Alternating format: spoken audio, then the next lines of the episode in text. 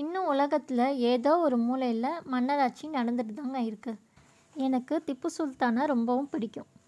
அவங்க ஒரு சாகசக்காரன் அப்படின்னே சொல்லலாம். திப்பு ஸ்ரீரங்கப்பட்டணத்தில் பெருமாளுக்கு நிறையா திருப்பணிலாம் செஞ்சுருக்காரு. விதவிதமான புலியெல்லாம் வளர்க்கறதுல அவருக்கு ரொம்ப ஆர்வமும் இருக்குது வங்காள புலி வளர்க்குறதுக்காக அந்த வங்காள நாட்டு அரசகுமாரியே திருமணம் பண்ணிக்கிட்டாங்க. அவங்கக்கிட்ட நிறைய புலிகள்லாம் இருந்துச்சு. திப்புட்ட ஒரு இயந்திர புலி ஒன்று இருந்துச்சு. அந்த புலியோட கண்களில் வைரத்தை பதிச்சு வச்சுருந்தாங்க.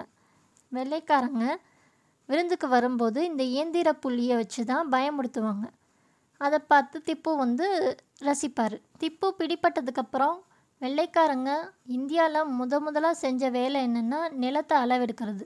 ஒவ்வொரு பகுதியையும் துல்லியமாக அளவெடுத்து சர்வே பண்ணாங்க. அந்த சர்வேயோட முடிவில் தான் எவரெஸ்ட் சிகரமும் கண்டுபிடிச்சாங்க.